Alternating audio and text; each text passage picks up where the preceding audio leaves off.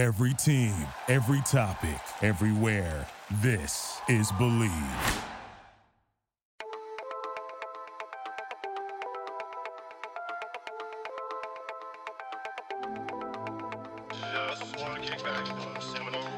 Welcome into the Seminole Wrap Podcast. I'm your host, Brian Peller, and I think we've got a pretty cool episode for you today. I kind of teased it a little bit at the end of our last show. Um, we're talking basketball and baseball. Basketball getting into the thick of conference play. Baseball closing in on first pitch.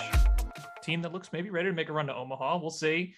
If you're like me, just getting around to these seasons maybe, or or, or the six, six game win streak for basketball brought you in, hoping this episode can get you caught up. Everything you need to know, hopefully make you a little bit of a smarter fan too. So to do that, we're bringing our smart guys in here from Tomahawk Nation on both teams for hoops. That's Matt Minick. Matt, thrilled to have you here, dude. Thanks for being on. Yeah, glad to be here.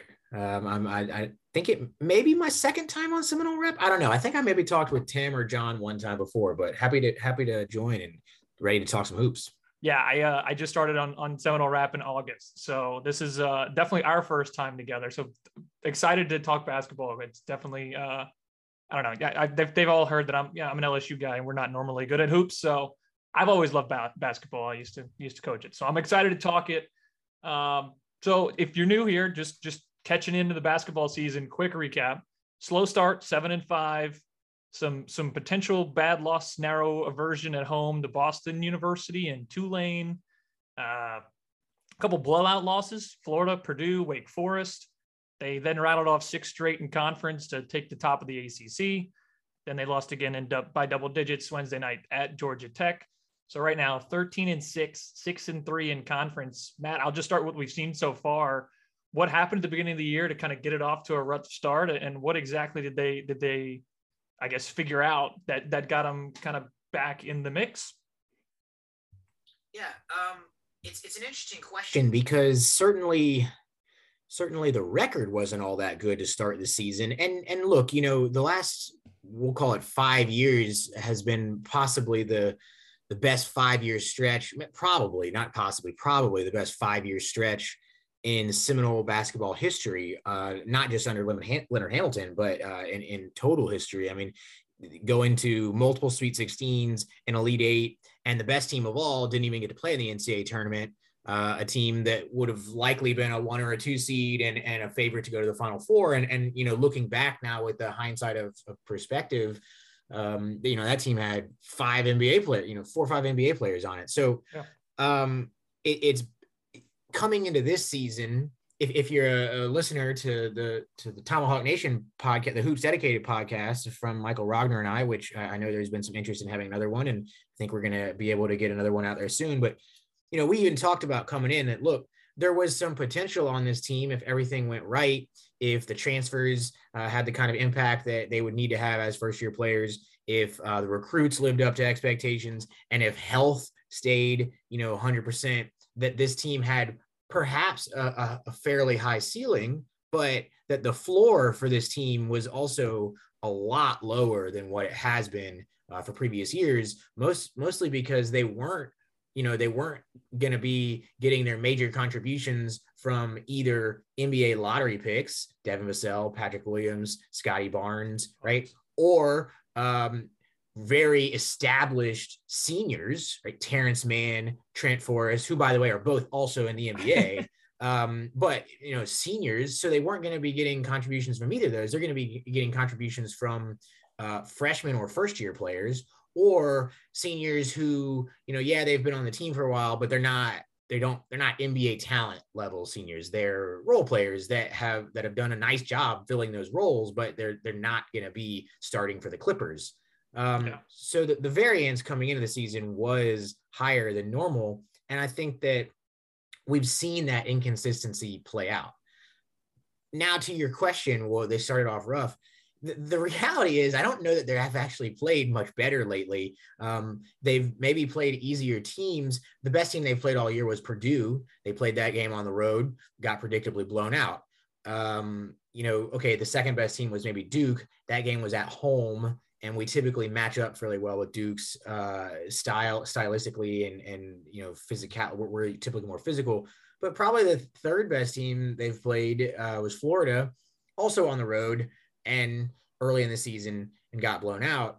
Um, maybe you could say Wake Forest was the third best team. Well, what happened in that game was a blowout. So they, they kind of, when they've played pretty good teams, they haven't really fared all that well. When they've played teams that are average uh, or worse, you know, some games they've been able to pull out close wins, and some games they've been able to, you know, they've, they've lost close. And, and I think what you saw over the six game winning streak was just the ball bouncing the right way, and they were getting, they were getting wins as opposed to losses, but they weren't actually playing all that better. Yeah. And I, I, I that makes sense. I guess in the basketball world, I, I went and looked earlier at, at some of their uh, like advanced numbers, and they don't, they don't look bad. They just look basically middle of the road across the board. De- defensively, um, I guess a little better than offensively, I guess much better offensive per, per their numbers. But the one area that only kind of stands out is, is maybe their three point defense percentage isn't great over expected, but there's nothing that stands out like this is a bad team, and there's nothing that stands out that says this is a good team. And I guess when your margin for error is, is that type of slim, that's where you kind of see the variance and the ability to rattle off big wins. And then when you play the good teams, that's, that's kind of, I guess, where, where we're at with this team. Yeah. I mean, they're just, look, they're a team that, you know, if shots are fall, it, if they're making some threes and, and really if they're getting turnovers, uh, there, there's probably one thing that this team does at an elite level, and that is force turnovers. Uh, if they're forcing turnovers and able to start getting into a rhythm early in the shot clock on offense, then yeah, I think, you know, you see them have halves like they had against Miami in the first half, uh, where they were up forty-three to nineteen or something like that, or like the second half against Duke. Or, or actually, even perhaps the best game they've played all year was kind of early in the season. It was a neutral court win over Missouri. Uh, again, you know, Missouri is not a great team, but they're they're probably better than the Georgia Tech team that just blew out Florida State. And uh, and Florida State won that Missouri game by, you know, twenty-five points or, or thereabouts. You know, that was that was a pretty good game. And and what they were able to do in that game uh, was force force Missouri into a turnover on twenty-five percent of their possessions. So when, when Florida State's been able to do that, they've been successful. When they haven't been able to force turnovers, or when their shots aren't falling, like against uh, Syracuse, the first game, they had probably the worst shooting night I've ever seen Florida State have uh, in, in the Tucker Center, or, or certainly one of the top five worst nights. I guess there was a few bad, bad years back in the Steve Robinson eras, but you know, look, it's, It's a game of make, make a shot, miss a shot. And if, if you're shot, if you're going four for thirty from the perimeter, you're probably not going to win the basketball game. Yeah. Um, but, you know, it's interesting. It's actually interesting that you said, oh, well, the defense seems a little bit of the offense. And here, here's, here's some actual stats to throw at you that, that kind of even question, are we actually playing that better? Um, this is on, on Bart Torvik, which is a free site. You can go and actually you can manipulate the data to look at it by dates. And so if you look at from the first game of the season to December thirty-first, uh, Florida State has a six and four record, but they were actually playing at what Torvik would say, they were the forty-second best team in the country during that time span, even though they had a six and four record, and their defense was, was twenty-fifth in the country during that time span. If if you look at from January first to today, uh, their record is seven and two, right? Seven and two compared to six and four. But instead of being the forty-second best team in the country during that time span where they're seven and two, they're actually eighty-sixth in the country. And their defense, instead of being twenty-fifth, is one hundred eighth, uh, actually slightly worse than the offense. And, and what's really been the biggest difference maker is that on January, the, the first game after January first, I think it was maybe like the third or the fourth, we played N C State, and Malik Osborne hurt his ankle, and he's been playing on a, on one leg ever since. And, and the, the team, he's not even starting games anymore. And, and despite finding ways to win, uh, we, we have looked very vulnerable with, with an injured Malik Osborne. Yeah, it certainly changes the game. And, and one thing I think that maybe could play part of that too in that time frame is is right around the start of conference play. I mean, the first against N C State, the A C C isn't really anything like you would normally see from the A C C. It, it feels like Duke and a bunch of other teams, um, even though Duke has, I mean, obviously Florida State got them in overtime, and then uh, I think a one-point loss to Miami also. But it, it just seems like kind of the the whole, the conference as a whole is a, any any given day can kind of bounce any direction. That's right. I would say, you know, most of the metrics would have uh, the Atlantic Coast Conference uh, as as you know the sixth best conference in the country this year, which is which is not anything close to what you know is typical A C C standards. Um, and and I think you could make an argument that uh, it might even be closer to. I, I don't know. It depends on what you feel about the the Mountain West or the West Coast Conference. Uh, you know where Gonzaga's out there, Saint Mary's, San Francisco, which is actually pretty good this year. So it's not a good conference. And and you're right. It, it's like, well, we're not playing, let's say at best, we're playing about the same in the seven and two stretch as we were in the opening six and four stretch. Um, I think stats might show we're playing worse, but, but what have you done in that stretch? Well, you, okay, you beat, you beat a, a, a average N C State team on the road, but in a game where, I mean, N C State's also had injuries and has had some of their, their key contributors out. You beat a Louisville team who just fired their coach. You beat Miami by one twice, uh, and, and probably could have lost either of those games. You beat Syracuse, who is probably on the way to firing or, or forcing a res- resignation of yeah. their, their coach, right? You beat North Florida. And you beat, uh, you, you had a good win against Duke, where they they were Florida State, as it does a, a few, you know, Tucker Magic uh, was able to to pull it out late in overtime, which you know you, you don't you don't go to overtime against Leonard Hamilton. That's right. So it's like what what actually was accomplished in those games, and you have a blowout loss to Wake and a blowout loss to Georgia Tech. It's not not a lot of heft on that resume. Yeah, and looking looking even just. Just to look at the game scores, I mean, it's it's two-point win, twenty-two-point loss, nine-point win, one-point win, five-point win, one-point O T win. Um, I'm going to skip the North Florida game because it doesn't really fit in the A C C schedule. The one-point win against Miami, and then the fourteen-point loss. I mean, their wins are, are razor-thin, one-bounce type difference like you've talked about. Uh, I, I mean, they're not getting out of conference play here, obviously, the rest of the year, I guess. No, they're, they're not. Or Florida was a makeup game, so yeah, yeah, they're not. They're not rescheduling that that U C F game, which which could you know play into the numbers, I guess, towards the end. Um, but I, you know, it's not going to get easier. It's it's going to be that same level of competition, and and it, from what I've seen, looking towards March and the tournament, it seems like the sweet the sweet spot number for them to to kind of feel good about where they're at is is seems to be twenty, twenty-one. Um, so you've got, you're at thirteen, and I, and I feel like you'd like to be higher than that. Um, quick count, one, two, three, four, five, you're about eleven left. I mean, you're going to have to go, I guess, is it seven and four? Is it, is it eight and eight and somewhere in that range, seven and four, eight and three? Uh, is, is that a doable thing? I mean, you do have Duke on here, which at this point at Duke almost feels like an, an auto loss, but they did just beat them. So I don't want to say that, but I, I don't know. I, I've twenty-one, twenty feels like the range, but looking at it, it seems tougher now that I'm, I'm looking at the numbers to try to make them make sense. They do have the tournament to help out.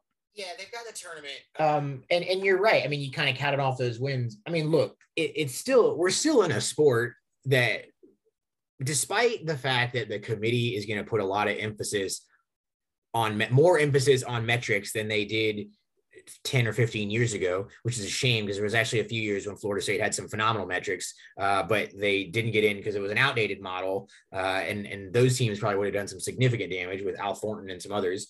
Um, but yes, metrics are important. Quad win, quad one, quad two wins are important. Uh, just, there are, I mean, Florida State's still getting wins. So let's make no mistake, beating Miami sixty-one to sixty and sixty-five sixty-four is better than losing by one point. Um, so they have at least put them in this, put themselves in the position to make a run. Now, what is it actually going to take?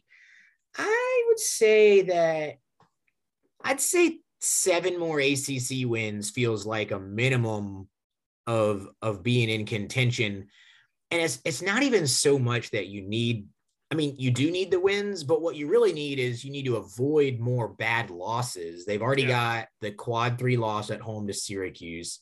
They've already, they just picked up a quad three loss on the road to Georgia Tech. And, and South Carolina is currently quad three. It could, you know, that one was like a neutral site game. So that they maybe could sneak into that quad two, which would help. But bottom line is there's already several bad losses on the resume. And and the thing is, is that the A C C is so bad that if you don't win seven more of your games, just looking at the schedule, if if you lose more than, oh, so there's eleven left. If you lose more than four, odds are that means you're starting to pick up bad losses. There's only so many, like, okay, let's say they lose a Duke. Let's say they lose at North Carolina. That's not a terrible loss. Let's say they lose at Clemson. That's, you know, from a metric standpoint, not a terrible loss. Um, they're actually probably going to be underdogs anyways. And uh, let's say you lose at home to Notre Dame. None of those, none of those are terrible losses. But if if you're like, okay, well, we're going to start losing more, well, where are those going to come from? At Boston College, home to Clemson, Pittsburgh, like these are going to be bad losses. So if they win less than seven more of the eleven remaining regular season games, uh, unless one of those wins is at Duke, I, I'd say that they'd have to make a run probably to the A C C tournament finals. Yeah. They can get seven. You're right there on the cut line going into the tournament. You probably can't lose your first game because chances are if you lose your first game, it's going to be a bad loss. If you can get eight, if you can go eight and three the rest of the way, which as bad as the A C C is, all it takes is Florida State getting hot from three for two weeks. Yeah. Um, yeah, so if you win, if you win eight the rest of the way, I'd say you probably feel pretty, pretty solid, it, it, even with a loss in the A C C tournament. Winning eight games means that some of those are probably have to gonna gonna come against the Wakes, uh, the at Clemson, the at North Carolina, or something like that. So you know you'd feel pretty solid about that. Is there anything you think they can do to to help them get there? Is there something when you look at the team how they play with with the roster lineup changes? Or any, is there anything that you think could could um, make this six game win streak in, into a reality? I guess is probably like obviously it happened already, but what what can make it real, the, the improvements real? Is there something there? Uh, they've got to keep finding ways to force turnovers, and, and they've got to capture the magic that they played with on defense in the Duke game and in the first half of the of the road Miami game, and, and even in like that Missouri game that I talked about and stuff where they're playing as a cohesive unit. I, I think with Malik Osborne hurt, I, I think that makes it more challenging. Like, Part of me, part of me would say you just need to sit him for four, for two weeks yeah. and, and get him healthy. Get him. If if you came to a real, if, if Florida State lost two of its next three, and you said, well, look, now we just got to make a run in the tournament. Like right. At that point, you just need to get Malik healthy because what are you, all you're playing for is, is a run in the tournament. Um, I'd like to see Cameron Fletcher play more. I think he is is in that Devin Vassell mold, where he's disruptive on de- he he maybe is a little out of control at times, but he just causes chaos on defense, and our best offense is defense. So I'd like to see him get some more run. I'd like to see Raequan Evans be the uh, I mean, he was critical in that six-game winning streak. He he hit game-winning free throws against um, Miami. He hit the game-tying shot against Duke to send it to overtime. He hit a big shot late in the game in the second game against Miami. He hit a, a shot against Syracuse. So He he had a bad game against Georgia Tech. Maybe he was sick. Maybe it was just a bad game. You know, these guys are, you know, amateurs. It happens. Uh, he's got to he's got to step up and and and play like he was during the, the six game stretch. And then you're going to have to have some, you know, some of the younger guys, the Cleveland, the Worleys. I mean, they're going to have to start grasping the defensive principles. Uh, if if they're gonna if we're gonna need John Butler's three point shooting, if we're gonna need Jalen Worley's kind of vision and, and ball handling, if we're gonna need Matt Cleveland there and and you know in the center of play him in small ball a little bit, they're gonna have to be able to to grasp the defensive principles such that we're not you know leaving guys wide open from three. It's not even so much that. You know, my partner, Mike Rogner, uh, partner on the podcast, has talked a lot about three-point defense. Once the shot leaves his hand, it's largely luck of whether it goes in or not. But what the research says is that are you preventing the shot from being taken? Because most threes that are taken are attempt, are open. P- guys don't, unless it's late in the shot clock, they just don't jack up contested threes. So are you there on the catch to the point that you're actually preventing the shot from being attempted? And, and where Florida State has really struggled this year, uh, you look at KenPom, we are three hundred twenty-seventh in the country at three-point attempts compared to field goal attempts uh, on defense, which means that teams are feeling they're, they're getting open looks, regardless of whether they're making them or not. We're not, we're not ready on the catch to defend it. Dude knows his stuff. If you couldn't tell already, Matt knows what he's talking about. If, if you haven't, if you're not already checking it out, go ahead and listen to him and Rogner. A new episode coming soon, probably shortly after this one, maybe in the next couple of days. Yeah, I think I, I'd say maybe as soon as Saturday, but um, yeah, there should, we should have another one dropping soon. Yeah, definitely check him out. You guys are smart. He clearly knows his stuff big time. Matt, thanks for having you, man. Yeah. Thanks for coming on. From the chase to make March Madness to the race for Omaha, we go ahead and turn now to the man who uh, eats, sleeps, breathes this program, Brett Nevitt. Uh, I'm sure you've seen his writing on our site covering all the sports, but the dude is just all over baseball. Couldn't go to anybody else to talk preseason baseball with. So, Brett, excited to have you on, man. Yeah, thanks for having me. I'm excited to get started and get into baseball season finally on February eighteenth. I know, finally almost here. I, I, we're under a month, and it, and it finally feels really close. That that opening Friday night, I'm sure, is, is inching closer. Is it a Friday, or they open on a Thursday? Yeah, Friday. Of course. Uh, well, if you don't follow him already, make sure you do on Twitter, BrettPN, at BrettPN. Uh, and then make sure you're listening to the Sunday Gold Podcast, wherever you get your podcasts. That's, you know, Apple, Spotify, wherever it is. Wherever you got this one, I'm sure it's there. Uh, first ever podcast for F S U baseball.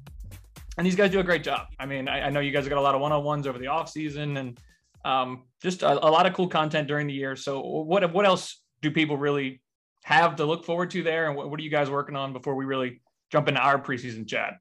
Yeah, once we really get into preseason practices, which start on Friday, we'll probably start doing weekly podcasts, ramping up towards the season. And we'll keep doing our countdown series with more players, probably talk to Alex Terrell, Parker Messick, a few of those guys that will be the key to the season. So um, if you li- listen to Sunday Golds and head over there, you'll, you'll get a lot heading into the season. And then once we hit the season, pretty much every weekend, whenever whenever we're playing, you'll you'll be able to hear us and our thoughts and preview and everything. So looking forward to getting back to it with Ario as well. Yeah, I know. I know. I jumped in. I think I started with Tomahawk Nation around April last year. So when I jumped in, I was one of the first things like, well, I got to get into baseball and, and catch up on everything so far. And you guys were quick to help me pick up. So even if you're just like, yeah, let me check out baseball this year, I think it's a pretty good year to do so. I mean, again, just like always, the expectations are high around the program, right? Preseason, they seem to be top fifteen basically across the board. Uh, disappointing end to last year with the regional exit where, I mean, it seemed like they were kind of underseeded. Um, but, you know, heading into this year, you got a lot to build on. If you're a Noles fan, what is it that, that should get you excited about this year?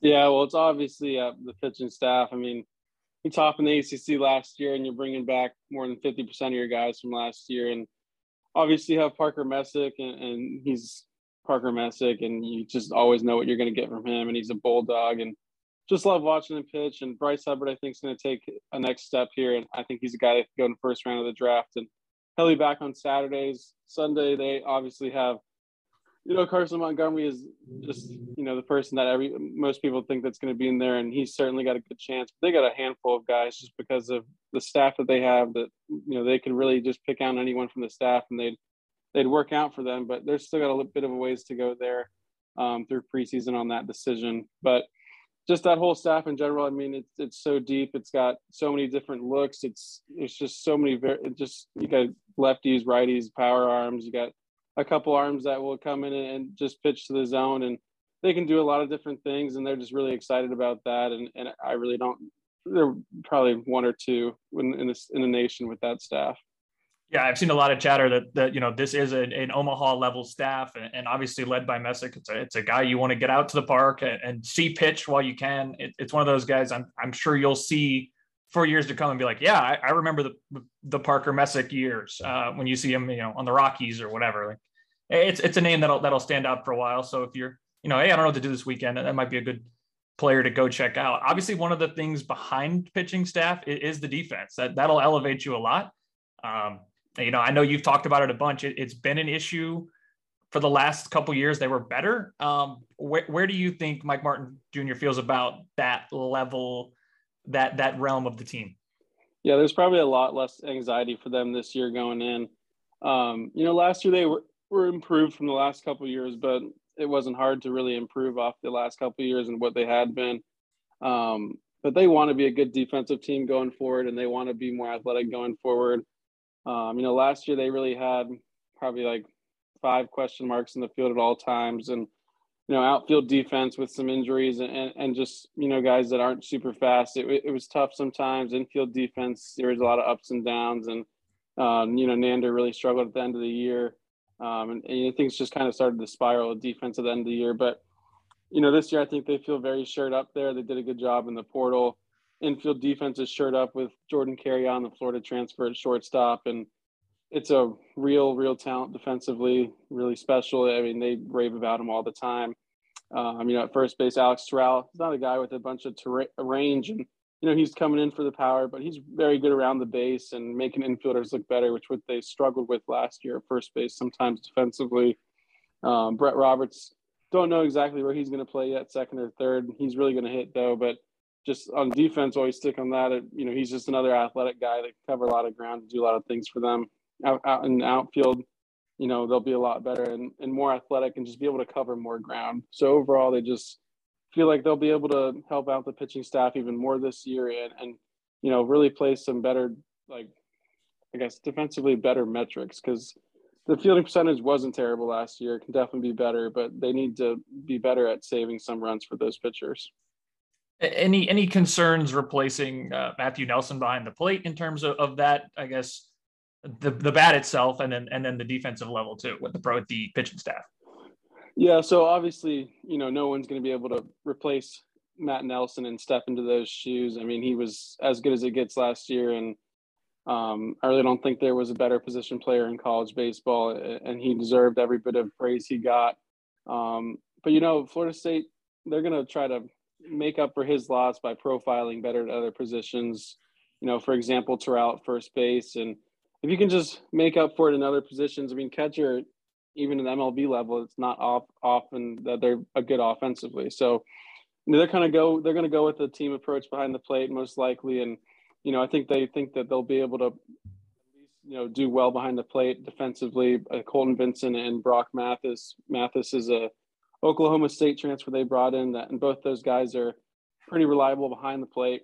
Um, and I think at the plate they'll go a bit more of a team approach, and, you know, none of them, none of them are going to hit three hundred plus with twenty plus homers like Matt did. But I think they think with the guys they have and, you know, being able to bounce off each other and learn off each other, um, that they'll be able to, you know, be sufficient and, and, and not get the team underwater there, and, and just be able to, you know, help the pitching staff out and keep, keep those guys going. Yeah, and it's a and it's a lot of new faces across, I guess, the field, right? And they brought in, they basically overhauled the the, the bench, I guess. Yeah, and really, guess, the starting lineup too.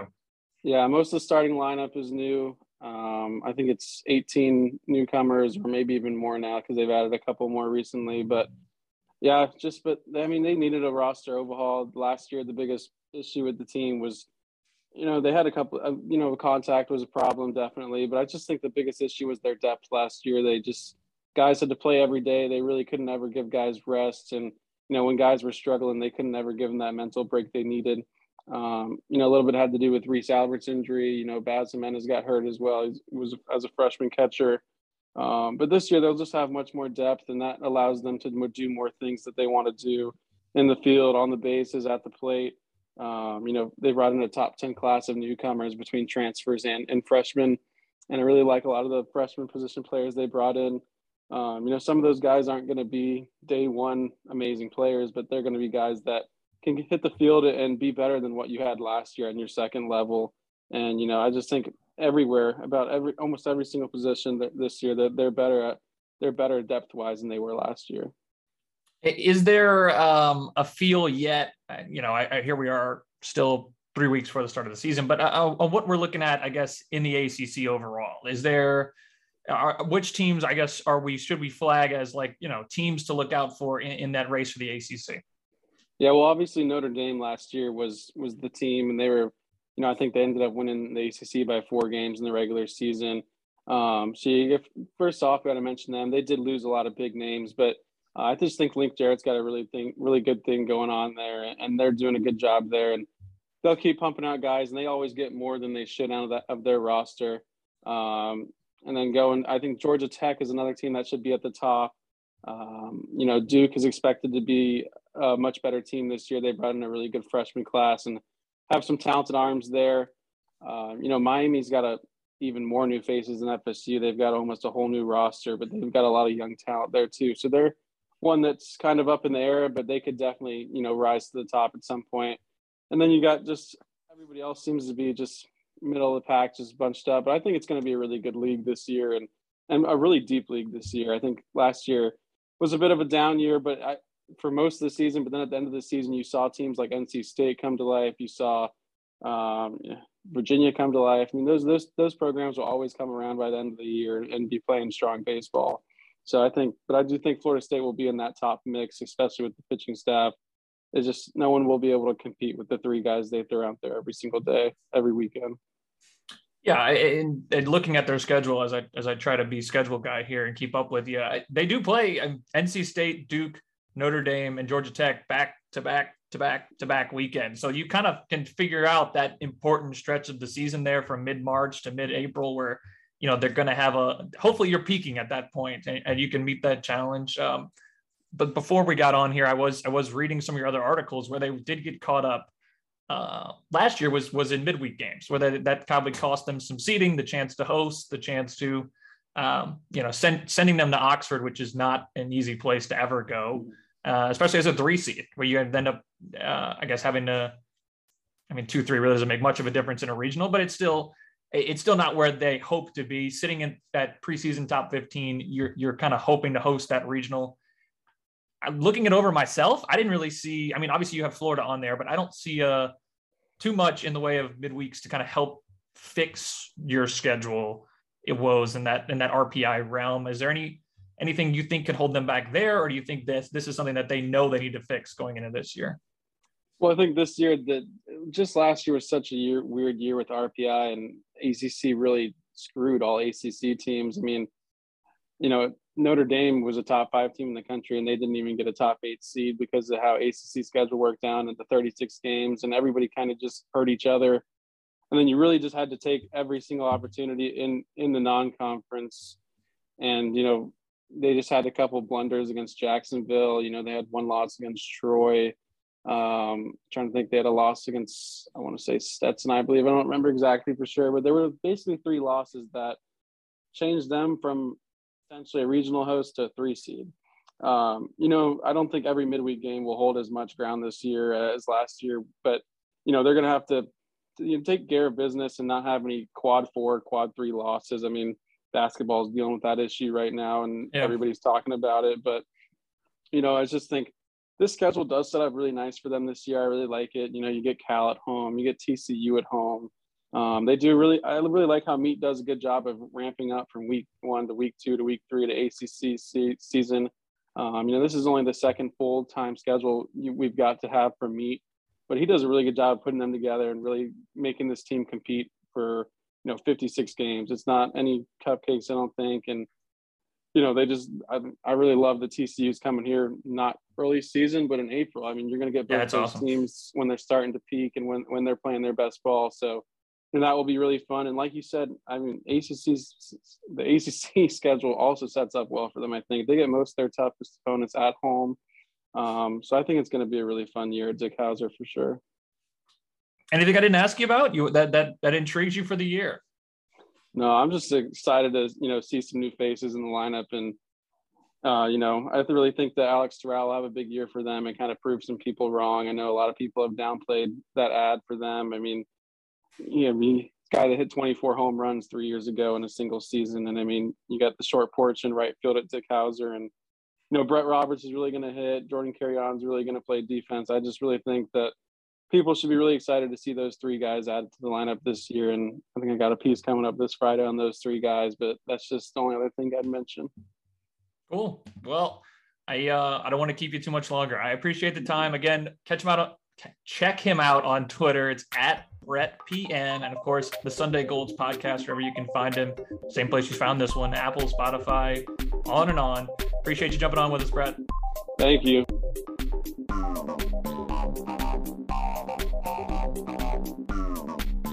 That is a wrap. Thank you for listening to Believe. You can show support to your host by subscribing to the show and giving us a five-star rating on your preferred platform. Check us out at Believe dot com and search for B L E A V on YouTube.